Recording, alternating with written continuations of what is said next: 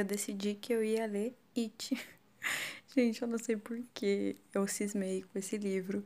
Eu achei que eu ia ler ele muito mais pra frente. Porque acontece, na quarentena eu tô lendo bastante. Só que eu tô lendo alguns livros que estão me deixando assim, sem vontade de ler, sabe? Eu li livros muito bons, mas, por exemplo, eu li Os Miseráveis, que foi assim, eu acho que eu virou o livro favorito da minha vida. Porém, depois que eu terminei aquele livro, eu não consegui mais me apegar a nenhum livro.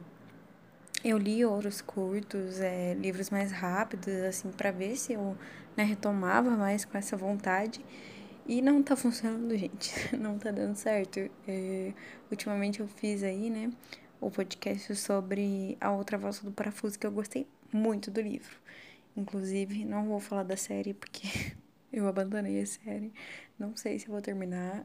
Provavelmente não, porque para mim o livro foi impecável, assim, em comparação à série. É... Enfim. E aí, eu tava lendo livros muito grandes, assim, né, como Os Miseráveis, e eu li também, é... quer dizer, estou lendo David Copperfield, que é no mesmo projeto dos Miseráveis. Eu ia ler o David junto. E tô em 25% do David, eu acho que eu vou fazer diário de leitura também. Mas eu cismei que eu queria ler It. Não sei porquê. Chegou outubro, assim, eu tava pensando quais livros que eu ia ler, né, por causa do mês do horror e tal. E eu lembrei, assim, que eu já tava há muito tempo enrolando pra ler esse livro. Eu não tenho ele aqui, eu só tenho em e-book. Mas era um dos livros, assim, do Stephen King que eu mais queria ler. E era um dos que eu mais enrolava também, porque eu sabia que era muito grande e também dividia muitas opiniões. Mas como eu li Misery esse ano e eu amei, eu resolvi dar mais uma chance aí pro King. É, eu sempre leio, assim, livros dele ao longo do ano, mas normalmente eu leio mais contos e, por exemplo, eu leio uns dois livros no ano, assim, no máximo, sabe? Eu não costumo ler muito desse autor. É, só ao longo dos anos mesmo que eu vou adquirindo um número grande de leituras dele. Mas aí, cismei com esse livro e fui ler. O que acontece? eu resolvi fazer esses podcasts, vai ser uma série, tá? Com quatro podcasts sobre é, 25% a cada áudio. Então agora eu vou falar, vou comentar sobre os 25% é, que eu li até agora. Então vai ter spoilers, só que só até esses 25%, tá? E depois no outro, no próximo vai ter até 50%. Eu pretendo fazer isso a cada mês. Não vou prometer data, mas eu pretendo lançar uma a cada mês.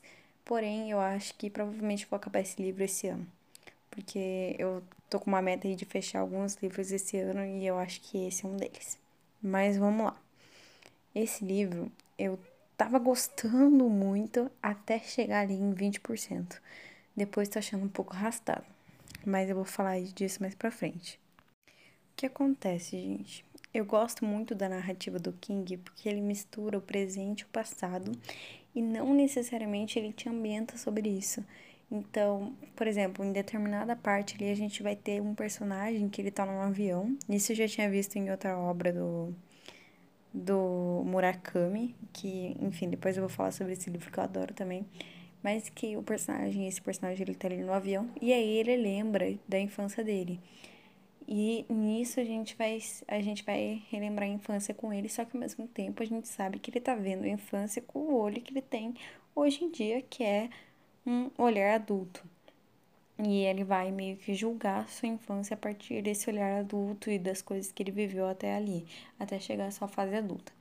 Mas antes disso, a gente tem algumas é, aberturas ali do livro, que vai ser mais ou menos assim. O primeiro capítulo vai se passar no passado, dos personagens. Então, realmente, ele é, é ambientado na infância de um dos personagens, que é o Bill, que é chamado ali na, na história de Bill Gago, é o apelido dele, porque ele é gago. E aí, esse Bill, ele vai ser meio que um dos protagonistas, sabe? E ele tá contando ali a história de que quando ele era pequeno, né, ele tinha uns, uns 10 anos, se não me engano, e um, ele, tava, ele era muito amigo do irmãozinho dele, o Jorge, e numa tempestade, o Jorge, que é bem aquela cena do filme, assim, quem viu já sabe, né? É a cena do, do início do filme. Que o Jorge, ele resolve fazer um barquinho e jogar lá na tempestade porque o Bill tá de cama e não pode brincar, porque ele tá muito doente, ele não pode brincar. Então, o Jorge vai fazer isso, só que o Jorge é assassinado.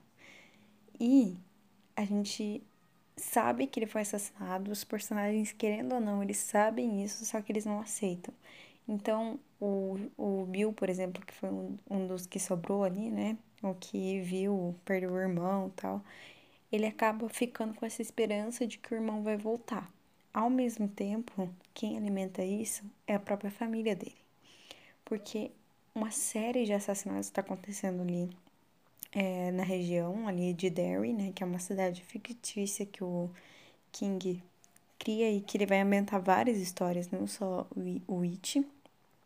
E é bem interessante isso, porque quando você vai lendo vários livros, ele se percebe que o universo ele é meio compartilhado, sabe? E a princípio não era para ser assim, mas acabou se tornando. Então é bem interessante isso. Mas aí nessa época tá acontecendo vários assassinatos e ninguém sabe o que que é.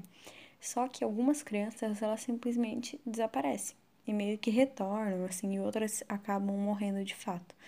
Então, eles, é, essa família fica com a grande esperança, né, que esse Jorge vai voltar de alguma forma. Mas aí se passam 27 anos e ele não volta.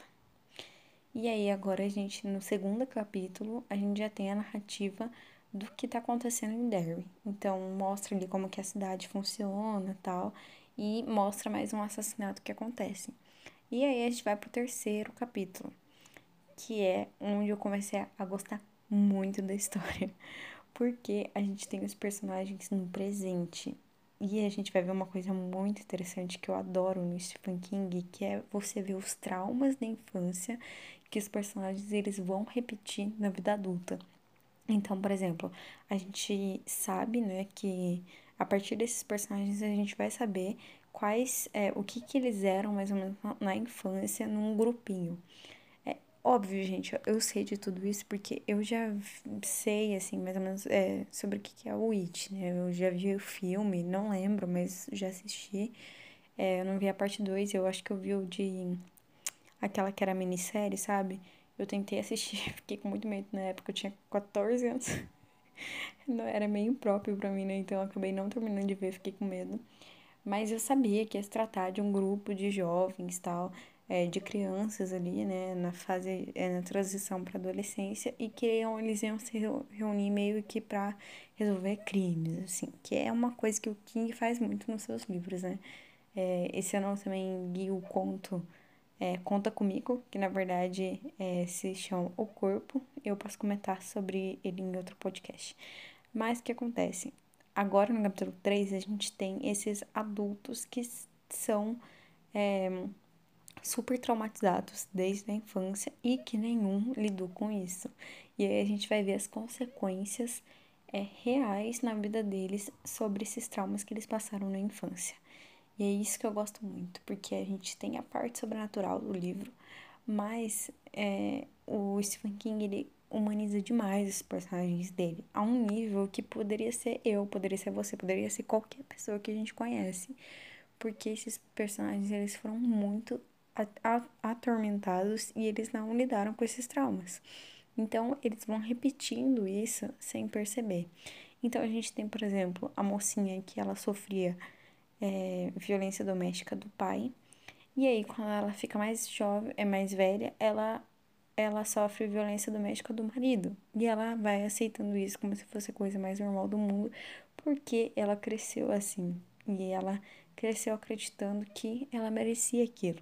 Que de alguma forma ela merecia aquilo e foi se tornando uma, uma espécie de um relacionamento não só abusivo, mas de recompensa. Então, não que ela gostasse, né, dessa violência, mas que ela ganhava coisas com esse relacionamento. Então, ela ganhava atenção diferenciada do marido, obviamente, é, para um lado negativo da coisa, mas ganhava, assim como ela ganhava do pai. Então, você vai vendo que ela vai repetindo, assim, os traumas que em outras partes do livro vão sendo explicadas pra gente. Eu não cheguei até aí, mas eu sei que o pai dela era abusivo, porque é, a própria Beverly, é, mais velha, ela tem flashbacks do pai. E isso é muito interessante também. Se você parar pra pensar a narrativa do Stephen King, eu gosto muito disso, porque ele mistura o presente e o passado, não necessariamente é, te informando sobre isso. Porque é como acontece na nossa mente. Quando a gente está é, ali por exemplo, no momento presente, a gente sempre tem influências do passado e a gente sempre vai estar tá pensando sobre o futuro inconscientemente. Ela, por exemplo, não tem a consciência de que isso está acontecendo, que ela está repetindo um padrão. E no mesmo momento que ela apanha do marido, ela lembra do pai. E a gente vai vendo os flashbacks da infância dela a partir daí. E é bem interessante isso, porque é a narrativa que nós construímos sobre a nossa história, né? A gente não consegue ficar 100% presente, por isso a gente acaba repetindo é, muitas influências do passado. E, obviamente, ela lidaria muito melhor se ela tivesse ressignificado isso ou, ou feito uma terapia, e, enfim, né? Se eles tiver, todos os personagens ali, se eles tivessem se tratado de alguma maneira, falado sobre o trauma, porque é isso também que acontece, os personagens quando eles saem de Derry, a gente percebe ali logo no começo do livro que só tem um em Derry, né? Que permaneceu adulto, virou adulto ali e continuou morando ali. Todos os outros eles saíram e eles esqueceram. E isso é uma coisa, obviamente, que aqui é ficcional, mas que é muito a nossa realidade, assim. Se você parar pra pensar, quando as pessoas elas sofrem grandes traumas na vida, elas tendem a esquecer como aquele trauma, é, o que aconteceu, né, para aquele trauma surgir. Então, por exemplo, você só lembra do trauma em si. Muitas pessoas, é, tipo, que sofrem acidente é, de carro, por exemplo, elas não lembram do antes do acidente e do depois, tipo, quem resgatou, essas coisas, somente do ato em si. Então, esses personagens, eles não lembram a sua trajetória é, ali em Derry. Eles só lembram de quando eles saíram de lá. E por que eles saíram. Eles sabem que tem alguma coisa ali que fizeram com que eles saíssem e que eles preferem ficar fora. Eles não eles acabam esquecendo dessa infância. E é interessante isso porque a partir do momento que eles entram em contato com essas primeiras lembranças da infância, é que eles vão lembrando das coisas horríveis que aconteciam naquela cidade. E aí a gente vê é, o trauma ele sendo tratado é, pelos próprios personagens, por eles serem obrigados a se a encararem de fato isso e lidarem. Então a gente vê essa dor que está sendo muito maior para eles, porque eles não superaram, né? Eles só passaram por cima. E é interessante isso também porque é obviamente o que é a vida, né? Se você vai empurrando para baixo do tapete, uma hora não dá mais, uma hora você tem que lidar com aquilo. E é muito pior quando você é, espera lidar com essas, é, esses seus pequenos traumas, enfim, né, coisas ruins que aconteceram na sua vida, é muito pior você lidar com isso quando você já tem uma bagagem muito maior, né, porque são coisas muito piores que você vai ter que lidar e são coisas que você poderia ter evitado na sua vida. E tem essa questão de que se você tivesse lidado antigamente, você teria superado de fato. E aí a coisa mesmo, né, o, sobrenatural ali da cidade volta para assombrar eles 27 anos depois, mostrando que eles não esqueceram as coisas e que eles simplesmente empurraram, deixaram para lá, preferiram não lidar e que agora eles são obrigados a lidar. Então vai ser muito mais difícil. E aí a gente tem esse personagem, que é o Mike, que ele acabou ficando na cidade por alguma razão que a gente não sabe ainda, mas que ele se torna um policial ali e que ele é o que vai ligar para os amigos e recrutar os amigos. Então, 27 anos depois, quando eles já são adultos, ele vai ligar e vai falar: Olha, tá acontecendo de novo, vocês têm que voltar. E aí a gente se acompanha esses personagens, cada um com a sua vida, né? E a gente sabe que eles tomaram, assim, rumos completamente diferentes um do outro. É, a Beverly, por exemplo, estava casada, sofreu esses abusos, ela acabou se separando e voltando, né? Ela teve que fugir realmente, voltou para Derry. E todos acabam voltando, menos um. E esse, eu esqueci o nome dele, gente, me desculpa. Mas eu até sei quem é ali, né? Agora na infância eu tô, tô percebendo quem que ele é e por que que ele acabou é, fazendo o que fez. Que ele se suicidou.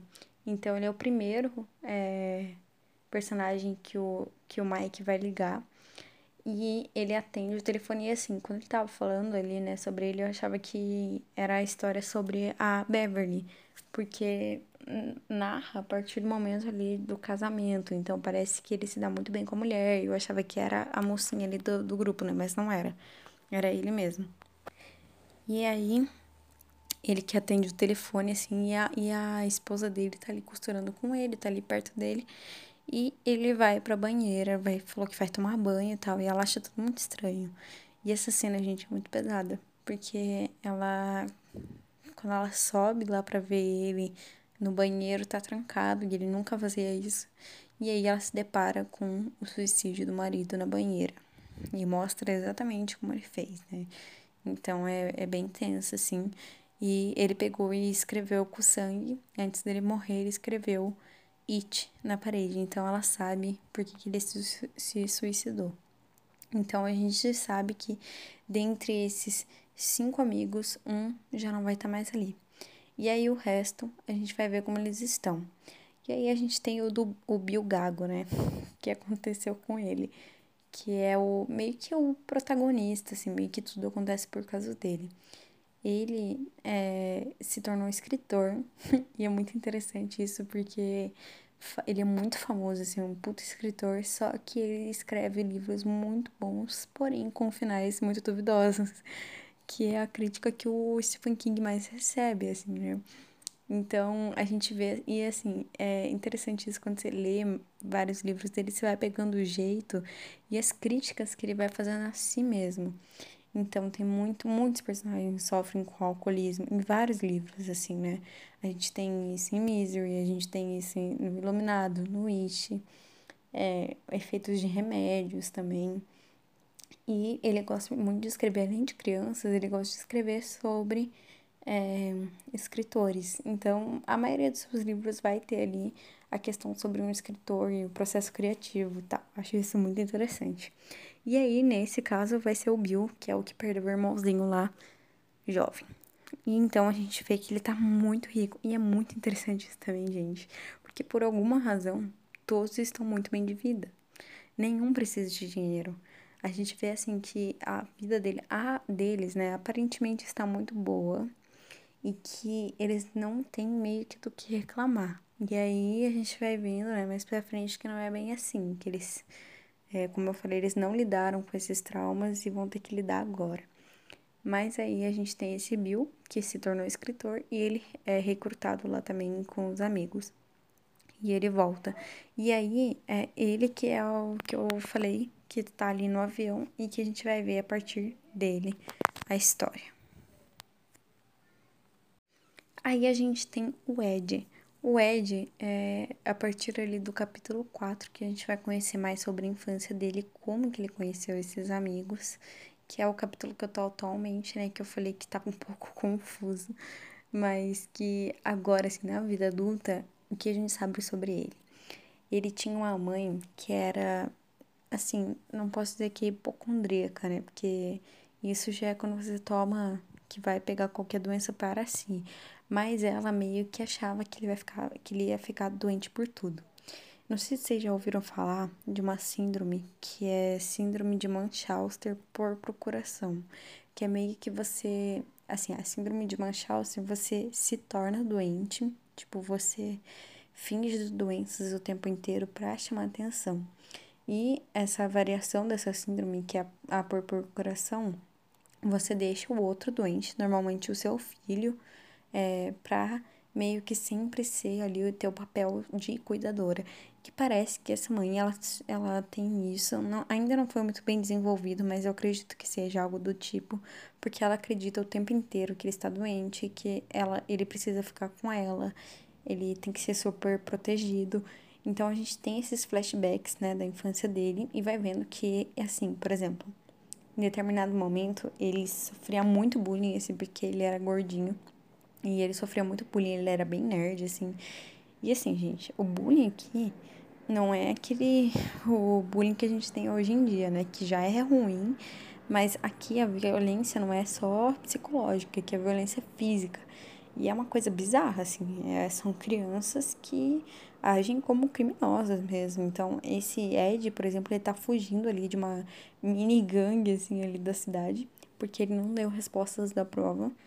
E aí, esse piá que tá correndo atrás dele tá com uma faca e simplesmente corta a barriga dele.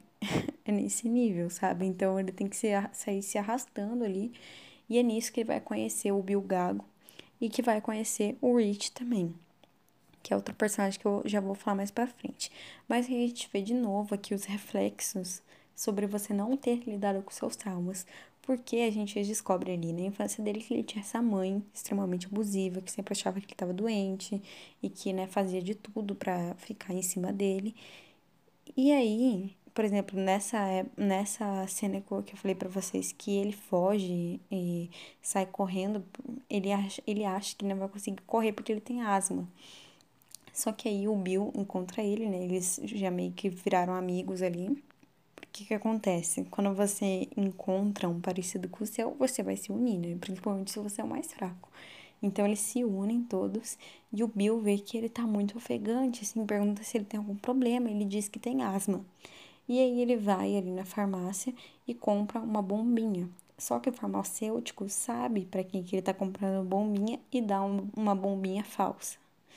E é isso que ele que ele vai usar, que o o Ed vai usar. E ele acaba usando, achando que tá curando da asma, mas na realidade era meio que um efeito placebo, sabe? E diversas vezes, assim, a gente vai vendo isso ao longo da trama. Então, na realidade, assim, ele era muito sadio, ele só era. É, ali, né, dos preconceitos da época, ele só tinha o problema, né, problema bem entre aspas, tá, gente, de ser acima do peso. E a mãe dele, né, ficava colocando isso na cabeça dele que ele era doente. E aí a gente vê que ele cresce e quando ele já tá adulto, a esposa dele faz a mesma coisa com ele. Então, ela, no momento que ele recebe a ligação, né, para voltar para Derry, ela fala que ele não pode voltar, que ele vai morrer, que, ele, que ela tem que cuidar dele, porque ela sabe que ele vai pegar uma gripe e vai morrer, porque ele é muito frágil. E ele vai alimentando tudo isso. E a gente vai vendo uma coisa, né, que a psicologia explica, que é genial também, que é que todos esses é, personagens, além deles reproduzirem esses traumas, eles também ganham coisas com isso. Então, como eu falei, a Beverly, ela, ganha, ela ganhava, né, quando ela sofreu os abusos ali, ela ganhava a atenção desvirtuada do marido, assim como ela ganhava do pai. E aqui, o Ed, ele ganha essa atenção desvirtuada da esposa, assim como ele ganhava da mãe. Então a gente meio que tem ali é, essa reprodução desses abusos que ele sofreu na infância e só que na, na fase adulta, né, que já era para você ter superado isso e não ter repetido esses padrões, e eles acabam repetindo sempre. E por último, voltando nessa cidade, a gente tem o Rich, que é um arquiteto que ficou muito rico. Por alguma razão, a gente não sabe ainda, né? Como eu falei, todos os personagens se deram muito bem assim na vida financeiramente. E ele não seria diferente. Então, ele ficou muito rico. Porém, ele tinha, assim, parecia, né, no começo ali da história, que ele tinha um alcoolismo. E ele recebe a ligação quando ele tá no bar ali, e ele bebe, assim, quase até cair. Mas é, nesse momento ele acaba aceitando, né? E, e retorna a, a Derry. Então a gente tem esses quatro personagens aí retornando para encontrar com, com o Mike, que é o policial atualmente. E aí, gente, na parte ali que eu tava mais confusa, que é esse momento, eles retornaram, só que assim, não tem o, a chegada deles nem nada porque a gente já retorna assim pro passado deles e vai e volta no tempo, então é realmente um pouco confuso, mas eu tô me achando aí que é a parte do Mike, na infância do Mike. Então, o Mike é esse, esse é, policial atualmente, né? Que por alguma razão ele acabou ficando em Derry, ele decidiu ficar ali. E que é o que é o responsável ali por chamar, né, os amigos e avisar que tá acontecendo isso. Mas a gente percebe que ele pesquisa sobre isso desde a infância. Então ele sabe que a coisa volta a cada 27 anos. E ele meio que estava sentindo ali na atmosfera e também estava meio que prevendo isso, que a coisa iria retornar. E eu acredito, né, a gente ainda não, não tem uma explicação sobre isso, mas eu acredito que é por isso que ele continuou ali na cidade. Porque ele meio que tomou para si que ele tem essa missão, é, esses amigos têm de destruir a coisa, afinal eles destruíram uma vez, e a gente não sabe como ainda, mas eles destruíram quando eles eram crianças. E aí, na infância dele, além dele pesquisar sobre essas coisas, ele cuidava da fazenda da família. E aí já entra, gente, em outra parte super bizarra da história, que é que essas crianças, eles não eram tratados como crianças, sabe? A gente vai vendo ali ao longo da, da narrativa que nenhum era tratado como criança. Todos eram tratados como se fossem adultos. Então, esse garotinho aí, ele já trabalhava desde os seus cinco anos na fazenda. E não era tipo assim, ah, ele trabalhava desde os cinco, ah, beleza, né? Ele regava ali as plantas. Não era assim, gente. Ele realmente pegava no pesado. E o pai dele, inclusive, separava assim: ah, ele tem cinco anos, então beleza, 5% da fazenda ele vai cuidar. Quando ele fizer 10, 10% ele vai cuidar. E ele pegava meio que esse lucro, né, do que ele ganhava com esses cuidados e deixava numa poupança, né, o pai dele no caso, para quando ele fosse fazer uma faculdade. E a gente fica pensando, né, o quanto isso é injusto, porque tipo assim, o menino não pediu, né, para nascer. Quem diria fazer uma faculdade, né? Quem quem garante que o menino vai querer fazer uma faculdade? E por que que ele tem que trabalhar quando ele é uma criança, quando ele deveria estar tá brincando? E aí a gente vai vendo que esse, que esse garotinho específico, Mike, ele vai amadurecendo muito mais cedo do que os outros da sua idade. E é por isso que eu acho que ele é um dos que que ele é, né, no caso, o único que fica ali na cidade.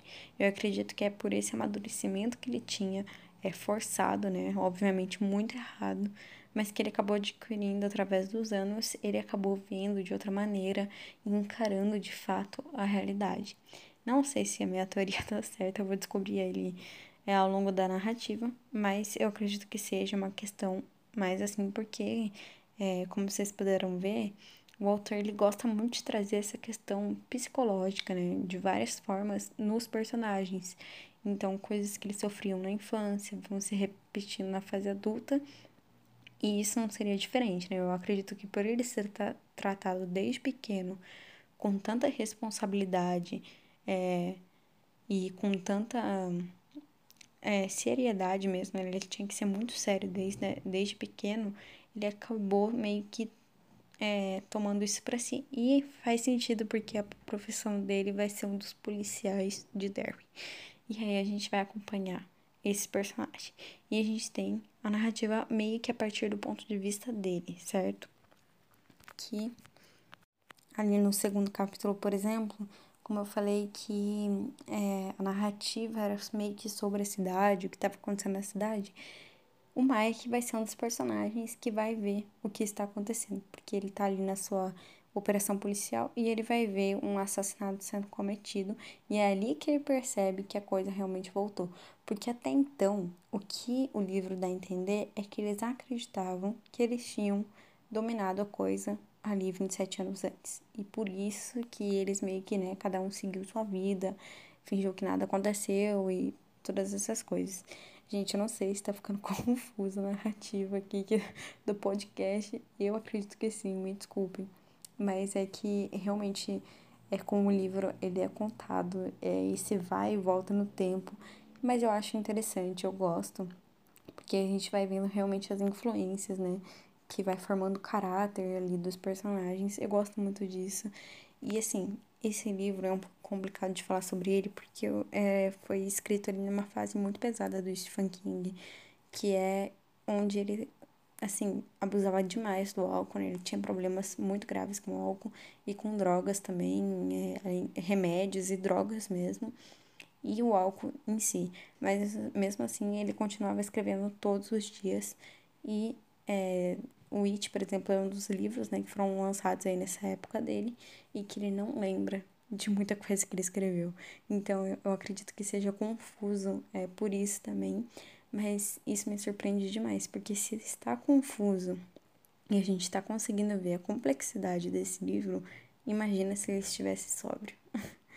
gente, eu gosto demais dele, eu sou suspeita para falar, né?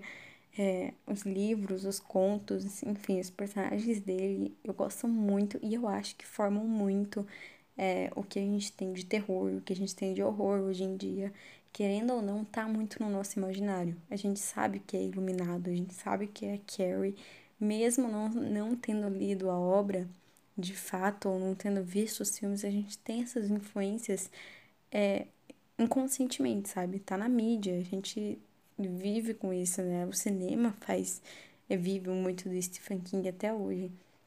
E eu gosto demais, e eu tô adorando o livro realmente chegou nessa parte assim. Quem já leu os livros dele sabe, tem umas partes que são um pouco mais tensas mesmo, parece que não acontece nada. Então, por exemplo, eu parei nessa parte do Mike na fazenda. E eu não sei porque eu não, não tô gostando. Eu tava gostando de acompanhar a infância dos outros, mas a dele tá muito pesada. Eu acho que é por eu discordar tanto assim do que tá acontecendo ali, eu acabo peguei um pouquinho de raiva. Mas eu acredito que eu vá terminar esse livro aí, como eu falei, ainda esse ano. Porém, pode ser que eu solte o último episódio lá só em janeiro mesmo, tá? Vamos ver como que as coisas vão andar. Tô gostando demais. E eu me arrependi de não ter feito isso com Os Miseráveis. E eu acho que vou fazer com o David Copperfield. Eu acredito que seja uma coisa, assim, até pra, né, eu meio que guardar como diário de leitura mesmo. É, apesar de eu nunca escutar os meus podcasts, porque eu morro de vergonha. Mas é isso. O próximo podcast, então, vou falar sobre 25% até 50%. Eu não sei em que página mais ou menos tá isso, tá? Porque eu não tô lendo no livro, então desculpa. Mas acredito que ali é no início do capítulo 4 até, não sei, até metade ali do livro, tá bom? E é isso. Espero que vocês gostem e que leiam Stephen King. Não precisa ser it, porque esse livro é gigante, realmente mas outras obras dele estão aí, os contos dele são excelentes e eu indico de coração mesmo. Eu acho que é um dos melhores. É, eu fico dividida assim entre Iluminado e Misery, mas eu acredito que Misery seja o melhor que eu li dele até hoje. Gosto demais. E é isso. Até o próximo.